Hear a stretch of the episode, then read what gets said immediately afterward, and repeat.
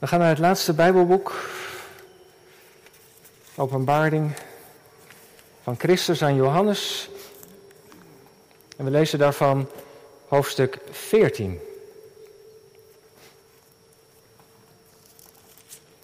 U moet weten dat de hoofdstukken 12, 13 en 14 een soort drieluik vormen. Die hoorden wel bij elkaar in het boek, de vrouw en de draak. Dat is wel even geleden, ergens in oktober, dat we daar stil bij stonden. En onlangs in de Pauluskerk over openbaring 13 over het beest. De draak die via het beest, de twee beesten in deze wereld aan het werk is. Dat roept natuurlijk over de vraag op waar is de Heere God in het alles en daar gaat hoofdstuk 14 over. En dat staat centraal vanmiddag. Openbaringen 14. En dan lezen we het woord van God. Johannes zegt: En ik zag en zie, het lam stond op de berg Sion. En bij hem 144.000 mensen met op hun voorhoofd de naam van zijn vader geschreven. En ik hoorde een geluid uit de hemel als het geluid van vele wateren, als het geluid van een zware donderslag. En ik hoorde het geluid van citerspelers die op een citer spelen. En zij zong als een nieuw lied voor de troon, voor de vier dieren en de ouderlingen. En niemand kon het lied leren behalve de 144.000 die van de aarde gekocht waren. Ze zijn het die niet met vrouwen bevlekt zijn, want ze zijn maagden. Deze zijn het die het lam volgen, waar het ook naartoe gaat. Deze zijn gekocht als de mensen, uit de mensen als eerstelingen voor God en het lam. In de mond is geen leugen gevonden, want ze zijn smetteloos voor de troon van God. En ik zag een andere engel die hoog aan de hemel vloog. En die had het eeuwige evangelie. Om dat te verkondigen aan hen die op de aarde wonen. En aan elke natie, stam, taal en volk. En hij zei met luide stem: Vrees God, geef hem de eer. Want het uur van zijn oordeel is gekomen. Aanbid hem, die de hemel en de aarde, de zee en de waterbronnen gemaakt heeft. En de andere engel volgde, die zei: Ze is gevallen ze is gevallen, Babylon, de grote stad, omdat ze alle volken van de wijn van de toren van haar hoerderij heeft laten drinken. En de derde engel volgde hen die met luide stem zei, als iemand het beest en zijn beeld aanbidt, en het merkteken op zijn voorhoofd, op zijn hand ontvangt, dan zal hij ook drinken van de wijn van de toren van God, die onvermengd is ingeschonken in de drinkbeker van zijn toren en gepijnigd worden in vuur en zwavel voor het oog van de heilige engelen en van het lam. En de rook van hun pijniging stijgt op tot in alle eeuwigheid. En zij die het beest en zijn beeld aanbidden, hebben dag en nacht geen rust. Evenmin als iemand die het merkteken van zijn naam ontvangt. Hier zien we, of Johannes wil zeggen wat voor ons nodig is, voor de gelovigen, hier zien we de volharding van de heiligen. Hier komen openbaar die de geboden van God en het geloof in Jezus in acht nemen. En ik hoorde een stem uit de hemel tegen mij zeggen: Schrijf, zalig zijn de doden die in de Here sterven, van nu aan. Ja, zegt de geest, opdat zij rusten van hun inspanningen en hun werken volgen met hen. En ik zag en zie een witte wolk. En op die wolk zat iemand als een mensenzoon, met op zijn hoofd een gouden kroon, in zijn hand een scherpe sikkel. En de andere engel kwam uit de tempel en riep met luide stem tegen hem die op de wolk zat: Zend uw sikkel en maai. Want om het vuur te maaien is voor u. Sorry, want het, vuur om te het uur om te maaien is voor u gekomen. Omdat de oogst van de aarde geheel rijp is geworden. En hij die op de wolk zat, stond zijn sikkel op de aarde en de aarde werd gemaaid. En de andere engel kwam uit de tempel die in de hemel is. En ook hij had een scherpe sikkel. En weer een andere engel kwam bij het altaar vandaan en die had macht over het vuur. En hij riep met luide stem tegen hem die de scherpe sikkel had en zei: Zend uw scherpe sikkel, oogst de trossen van de wijnstok van de aarde, want de druiven van zijn rijp. En de engel stond zijn sikkel op de aarde en oogste de druiven van de wijnstok van de aarde en wierp die in de grote wijnpersbak van de toren van God. En de wijnpersbak werd getreden buiten de stad. En er kwam bloed uit de wijnpersbak tot aan de tomen van de paarden 600 stadien ver. 600 keer 185 meter ver. Tot zover de lezing van het woord van God. Gemeente van Christus, u in de kerk, thuis, met ons verbonden, stel je voor. Je bent een christen in de eerste eeuw. Het Romeinse Rijk is oppermachtig, soldaten zijn overal te vinden. Er is een vrede keizer die je dwingt om twee keer per dag te offeren. Voor hem voor de goden. Als christen doe je daar niet aan mee. Je wordt opgepakt, gemarteld. Je verliest je baan. Je kunt je geliefde niet meer zien. Je gezin wordt buitengesloten in het dorp. Je leven wordt een hel. Je wilt trouw zijn aan de Heer Jezus, maar wat is het zwaar? Ik denk dat als dat zo is, dat er dan maar één vraag is die door je hoofd gaat. Deze. Heren, wanneer komt er nou een keer einde aan al dit kwaad? De vraag van de broeders en zussen van de vervolgde kerk. Wanneer doet u recht? En het is op die vraag wat hoofdstuk 14 antwoord geeft. De opmaat was natuurlijk al hevig. Openbaringen 12 over de draak, de strijd met de vrouw. De draak die op de aarde wordt geworpen, die korte tijd heeft en hevig in woede ontsteekt. De gelovige probeert het leven onmogelijk te maken, versterkt door de beesten. Hoofdstuk 13 en hoofdstuk 14 focust helemaal op het lam, op de Heer Jezus. Je moet ze ook in samenhang zien, al dat bittere kwaad. Waar is Jezus en wat gaat Hij doen? Nou, daar geeft hoofdstuk 14 een antwoord op. Die bange vraag, gaat God nog een keer recht doen?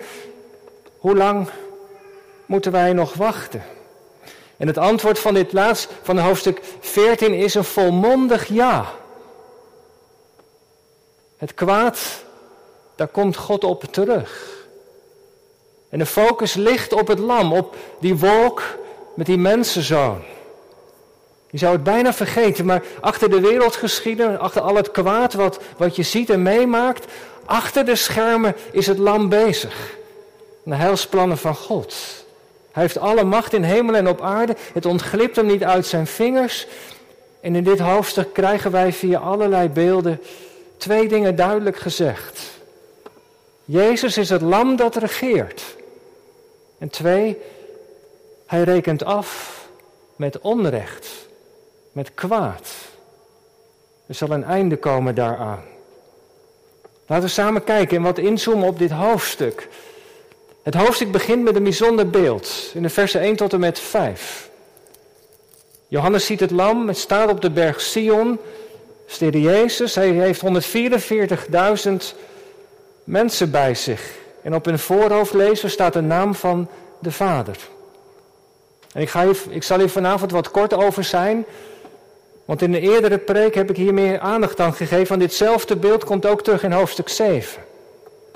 En toen het preek ging over openbaringen 7, heb ik hoofdstuk 14 erbij genomen. Maar ik zag in mijn register dat het op de dag van vandaag alweer een jaar geleden is. Dus dat bent u waarschijnlijk allemaal alweer nou ja, vergeten of is tegen de achtergrond geraakt. Bij mij was het in ieder geval ook alweer zo. Maar in openbaringen 7 kom je net als hier die groep van 144.000 mensen tegen. En dat zijn Joden die de Jezus als hun Messias hebben aanvaard. Ze zijn door het geloof in Jezus en God is hun vader geworden. En daarom staat die vadernaam op hun voorhoofd. Ze zijn gedoopt, geadopteerd. Ze hebben de vader lief en ze dienen hem. En vers 4 zegt dat ze de eerstelingen zijn. Deze zijn gekocht uit de mens als eerstelingen voor God en het lam. Nou, zo zou je het kunnen zeggen. Heb ik toen wat uitgewerkt. Dat zijn de Messias beleidende geloven. Daar is een beeld van. De eerstelingen van de grote oogst. En het getal 144.000 in die zin symbolisch. Dat is duizend maal 12 keer 12. De twaalf stammen, 12 duidt volledigheid. Uit elke stam zijn ze daar.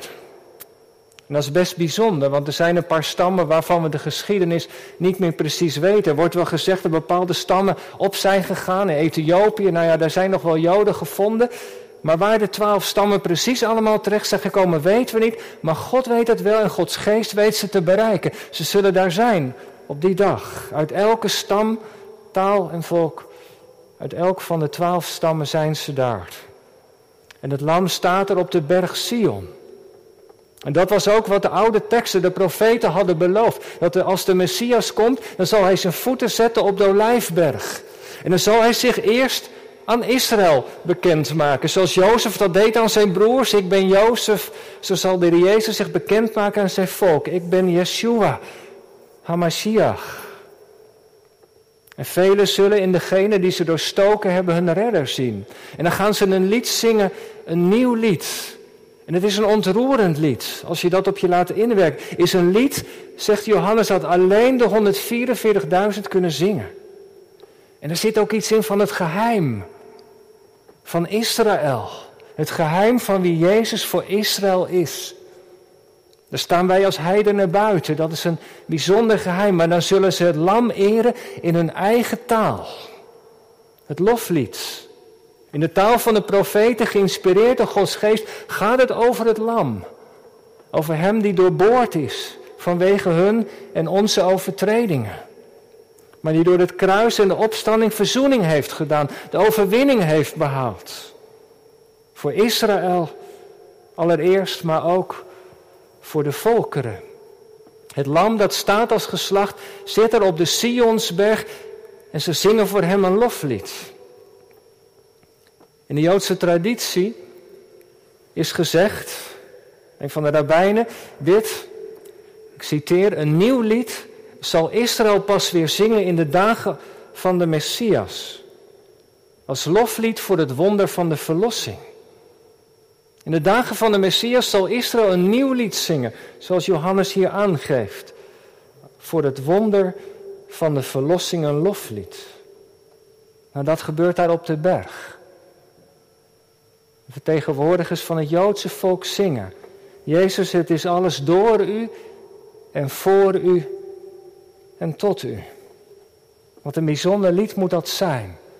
Ook voor de Heer Jezus zelf. De eerstelingen, zuiver, die trouw geweest zijn, die het lam hebben liefgekregen. En het kostte ze heel veel. Messias beleidende Joden hebben het moeilijk in Israël. Maar ze hebben het lam liefgekregen. Nou, met dat beeld, met dat indrukwekkende lied, daar, daar begint dit hoofdstuk mee. En waarom zou Johannes daar nu mee beginnen, vroeg ik mezelf af. Na al die verschrikkelijke beelden, en er zullen nog een paar volgen, richt hij de aandacht, om zo te zeggen, op die 144.000 op het lam. En ik denk dat dit de boodschap is. Om aan iedereen te laten zien dat God trouw is aan zijn volk Israël, dat God trouw is aan wat hij vroeger had beloofd. Dat is het, denk ik. Dat oude volk Israël met heel die moeilijke levensgang, die moeilijke geschiedenis, God is dat volk niet vergeten. Hij heeft het in zijn hand. Het visioen staat dus dat God trouw is aan zijn oude belofte, aan het oude verbond, aan Israël. God is al die beloften nagekomen uit dat volk. Dat nageslag van Abraham zullen daar mensen staan. Met een loflied voor het lam. En dat laat dus zien aan gelovigen uit de heiden, aan ons, dat God trouw is. Zoals hij dat met Israël zal zijn, zegt Johannes, dat is een strekking, zal hij dat ook met ons doen. Wij, die op dit moment hier op aarde met de draak en het beest te maken hebben. De gelovigen van het eerste uur natuurlijk in het bijzonder. En nadat Johannes dat dan als het ware heeft laten zien over die trouw van God, daarom zingen we dat ook in dat slotlied vandaag, gaat hij vervolgens verder vanaf vers 6. Drie engelen, dan het beeld van de mensenzoon en dan weer drie engelen. En Johannes vertelt het chronologisch, de ene engel na de ander. En het lijkt wel alsof het allemaal na elkaar plaatsvindt. Maar dat is niet zo. Het gebeurt als het ware allemaal tegelijkertijd. Dit is bezig te gebeuren aan het einde van de tijd, vlak voordat Christus terugkomt gebeurt dit. En ik dacht, misschien zou je nog het beste kunnen vergelijken met een museum. Nou ja, als je naar een museum gaat, kom je er binnen. Je gaat van de ene, ene kamer naar de andere, van de ene zaal naar de andere. En als je daar iets over vertelt wat je in het museum hebt gezien, dan vertel je dat chronologisch. Ik ging eerst die kamer binnen en toen heb ik die expositie gezien en toen heb ik dat gezien. Zo vertellen wij mensen de dingen als opeenvolgend, chronologisch. Maar als je van een afstandje zou kijken naar het museum, dan is alles er al. Op hetzelfde moment. En ik denk dat dat hier ook zo is.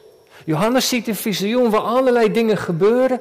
Hij ziet het als het ware in één keer, maar om te kunnen beschrijven moet je het naar elkaar vertellen. Maar dat zijn dingen die parallel gebeuren. Dat maken die visioenen in openbaring natuurlijk ook zo lastig. Het gaat over de eindtijd vlak voor de wederkomst van Christus.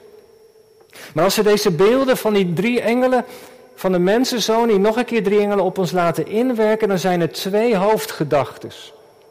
Er is een bemoediging, maar er is ook een waarschuwing. En ik begin bij de waarschuwing, het laatste. Het zijn beelden over het oordeel van God.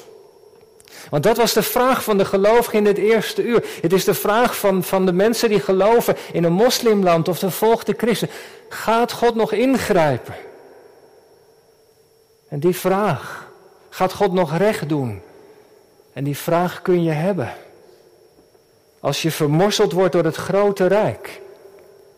Als de macht van de staat ingrijpt in je dagelijkse leven. Als je niet langer vrij bent om de Heer Jezus te volgen in het publieke domein. Als je verplicht bent om de keizer en de goden te aanbidden. Als je vanwege je geloof niet meer kunt kopen en verkopen. Als je niet langer vrij kunt zijn om te geloven, je mening te uiten. China, Noord-Korea, zie je daar al iets van?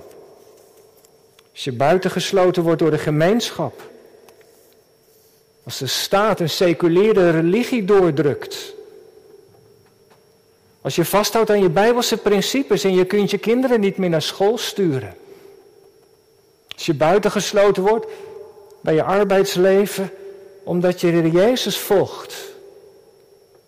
Als je leeft te midden van een cultuur die op seksueel gebied losgaat. Je wordt haast gedwongen om daarin mee te gaan. Als het leven draait om menselijke verlangens en projecten en je moet alles maar goed vinden wat er gebeurt. Dan heb je dus eigenlijk geen leven. En dat is wat, wat Johannes zegt in vers 8. Dat is Babylon. Babylon. We zullen dat later nog wel weer tegenkomen. Babylon staat in openbaring voor een samenleving die vijandig is tegenover God. Samenleving die corrupt is. Het onrecht in stand houdt. Het misbruik. Waar machtspolitiek en vriendjespolitiek een grote rol spelen. Waar het leven decadent is. Het is als een wijn die je drinkt, gedwongen wordt te drinken, die je naar roes brengt. Zodat je dingen niet meer scherp ziet. Maar vergis je niet, zegt Johannes, Babylon zal vallen. Zo staat het in vers 8. Een andere engel volgde. Ze is gevallen. Ze is gevallen, Babylon. Hij kondigt het aan alsof het al gebeurd is. Maar de strekking is dat een leven, een dergelijke manier van leven geen toekomst heeft. Iedereen die in de ban is van kwaad, van onrecht. Nou ja, vul zelf maar in. Die zal een keer, zegt Johannes, de wijn van het oordeel van God moeten drinken. En het zijn, zijn aangrijpende dingen die we daarover lezen. Ze zullen leven met pijn in hun ziel, vers 11. En ze zullen nooit geen rust meer krijgen. Wanhopig op zoek naar zin in het leven, naar hoop, hoopvolle toekomst, maar die is er niet. Mensen zullen dat niet vinden. En dat is het beeld van het oordeel van God. Je hele leven zoekt en, en verlangt naar iets, maar wat je niet meer kunt vinden. Zo zal het zijn aan het einde van de tijd. Maar dat einde werpt als een schaduw vooruit naar het heden. zien we vandaag ook wel. Dat mensen leven zonder hoop, zonder toekomstperspectief. En wat heeft het leven voor zin? Waarom zou je studeren? Waarom zou je werken als toch alles voorbij gaat? Wat heeft het leven dan nog voor zin? Je kunt natuurlijk wel proberen alles even kort uit te halen. You only live once. Maar als je een beetje nadenkt, dan voldoet dat natuurlijk niet. En daarom stappen mensen soms ook uit het leven. Hoe jong ze zijn. Ze trekken de ultieme consequentie van een leven zonder zin, door corona soms nog versterkt. We lezen de cijfers, maar achter de cijfers zitten mensen. Ik vind het zo aangrijpelijk dat ze rust zoeken, maar, maar het niet kunnen vinden. En in die context doet Johannes een appel, vers 12. Hij zegt, in alles wat er gebeurt komt het dus aan op volharding. Trouw zijn aan de geboden van God. Neem het geloof in de Jezus serieus, want dat is het enige wat je zin en hoop en perspectief geeft. En dan zal het straks met je goed aflopen. Wees daarom trouw. Vers 12. En dan, dan is er nog een beeld. Eerst over Babylon. Kijk maar mee vanaf vers 14 en verder. Aan het einde van, van de tijd vindt het oordeel van God plaats in de vorm van een oogst. Graanoogst en de wijnoogst. Het einde van de tijd, vlak voor de wederkomst, de oordeelsdag, dat is de oogsttijd. Dan zal er geoogst worden. En Johannes ziet een wolk, een mensenzoon. En dat is een verwijzing naar Openbaringen 7, maar in dit geval gaat het over het lam, over de Heer Jezus. Hij heeft de gouden kroon op zijn hoofd, teken van de overwinning, maar hij heeft een sikkel in zijn hand. Een scherp mes waarmee het graan werd gekapt bij de oogst. De mensenzoon is de Heer Jezus. Hij komt op de wolken om te oordelen. En de sikkel wijst dat de tijd van de oogst is gekomen. Het graan op de aarde is rijp. Het is de tijd voor de oogst. We lezen dat in vers 15 aan het slot. Het uur om te maaien is voor u gekomen. De oogst van de aarde is rijp. Het koren wordt binnengehaald. Dat zijn de gelovigen. Het zijn de mensen die in alles trouw bleven aan de Heer Jezus. Ze worden gered. Maar er is ook onkruid. Dat zal worden samengebonden en verbrand. Wie uit was op kwaad, wie slechts leefde voor zichzelf ten koste van anderen, voor die is er in Gods nieuwe wereld geen plek. En dan wordt het beeld zelfs nog aangrijpender. Want van de graanoogst gaat het naar de druivenoogst. Druiven worden naar de oogst verzameld, in een bak gegooid en dan worden ze met voeten geplet. Zo gaat het. Het sap wordt opgevangen, wordt wijn van gemaakt. Maar hier gaat het over druiven die object zijn van de toren van God. Het zijn zure en wrange druiven. Dat zijn mensen die door de manier van leven de toren van God over hun leven hebben opgeroepen. Ze worden als druiven geplet. De wijnpersbak staat buiten de stad. Binnen de stad zijn er mensen die gered worden, maar buiten de stad worden ze verzameld. En dan worden ze geplet. Ik vind het een huiveringwekkend beeld. Ja, de gelovigen van het eerste uur Waar Johannes voor schrijft, hebben dat natuurlijk in hun dagelijkse leven wel veel gezien. Wat is er in het grote Romeinse Rijk veel bloed vergoten? Het kwaad was alomtegenwoordig. Zeker in tijden van vervolging. Maar in diezelfde beeldtaal die de gelovigen van toen, de hoorders, de lezers van, van dit laatste Bijbel kennen, lezen we nu over de toren van God. Die kwaad en onrecht zal straffen, hoe machtig ook iemand is.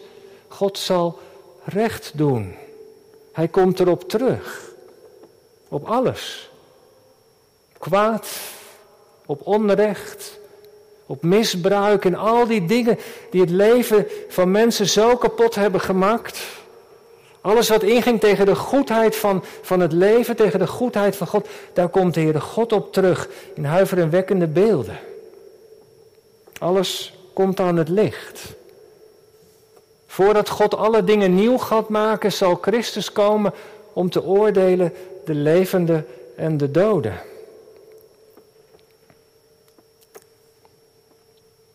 Dus wat is nou de boodschap van deze beelden? In ieder geval dus heel duidelijk dit. Er komt een moment dat God het kwaad zal straffen.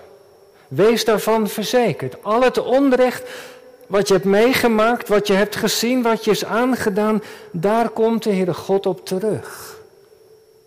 Hij heeft het gezien. Het lijden, het verdriet, de schade.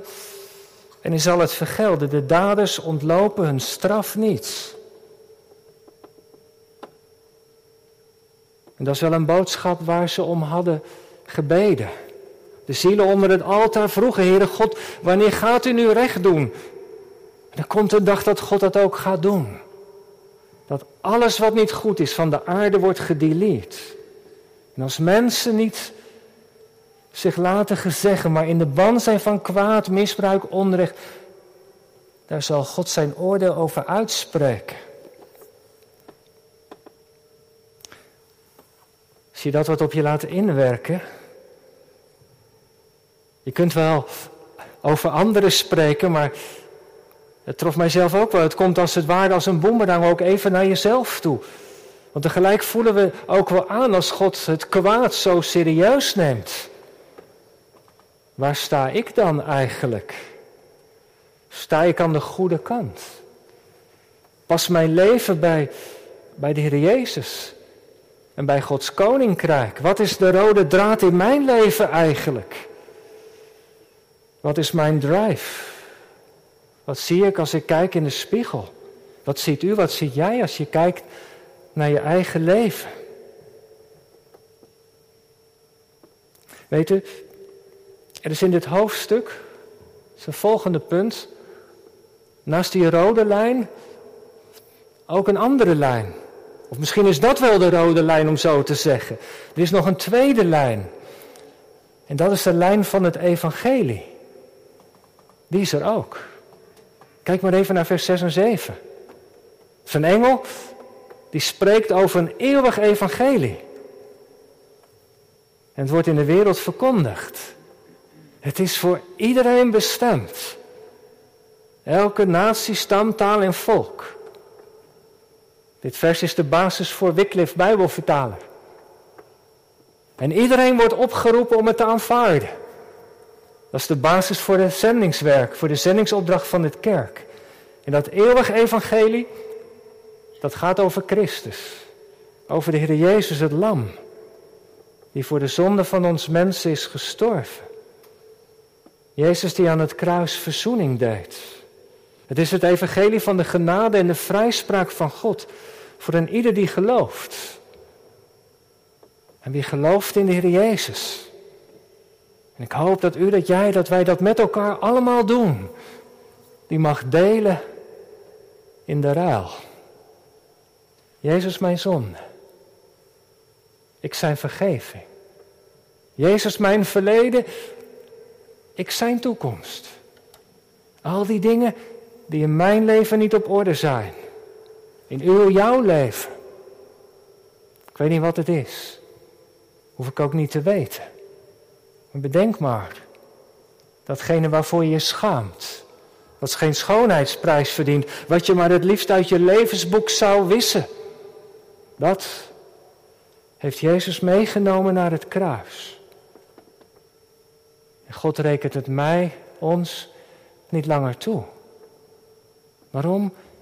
Omdat God naar ons kijkt door Jezus. Is hij of zij iemand die met Jezus verbonden is, die hem lief heeft, die vertrouwd met hem is, dan zal het oordeel aan ons voorbij gaan. En daarom doet het Evangelie natuurlijk ook altijd een appel. Om naar de Jezus te gaan, bij Hem zijn we veilig. Dat is de strekking ook van dit visioen. Ik heb jaren geleden wel eens een beeld gebruikt in een preek. Ergens op Goede Vrijdag, geloof ik. Over de Indianen. Dat je, die Indianen die in de hadden soms op de, als ze op de prairie woonden wel last van, van, van prairiebranden. En dan door de hevige wind werd het aangewakkerd en dan kwam er een groot vuur een kant op. En wat deden ze rond het tentenkamp? Staken ze de grond alvast in de brand. Zodat alles wat brandbaar was, was uitgebrand. Als dan de prairiebrand kwam, dan had het op het kamp geen vat. Dan zaten ze als het ware in een veilige cirkel. Nou, Jezus is die cirkel. Bij Hem zijn we veilig. En natuurlijk komt het aan op volharden, trouw zijn aan de geboden van God. Maar daar hangt onze redding niet van af. Christus heeft het oordeel gedragen. We worden uitgenodigd om bij het lam te zijn, aan zijn voeten, om het lam te volgen. Dan, dan mogen we vrij uitgaan. Ja, dan is er zelfs ook de troost. De troost van Gods nabijheid in het heden en ook van de toekomst. Vers 13. Zalig zijn de doden die in de Here sterven. Met Jezus door het oordeel heen in de heerlijkheid.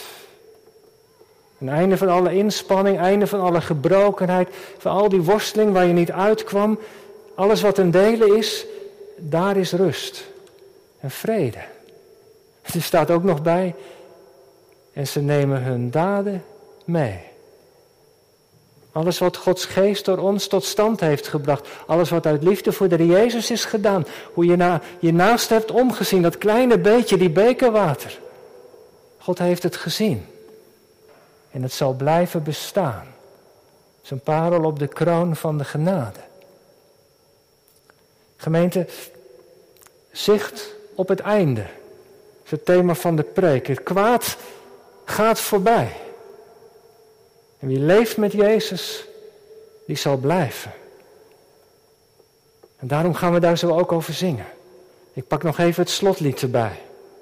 Ik roem in mijn God, ik zing van zijn trouw. De Heer is mijn rots waar ik altijd op bouw. Hij zal mij nabij zijn in leven en dood. En sterkt mij onderweg met beker en brood. Ja, zo kunnen we avondmaal vieren volgende week. Dankzij de Heer Jezus. Zullen we daar amen op zeggen? Amen.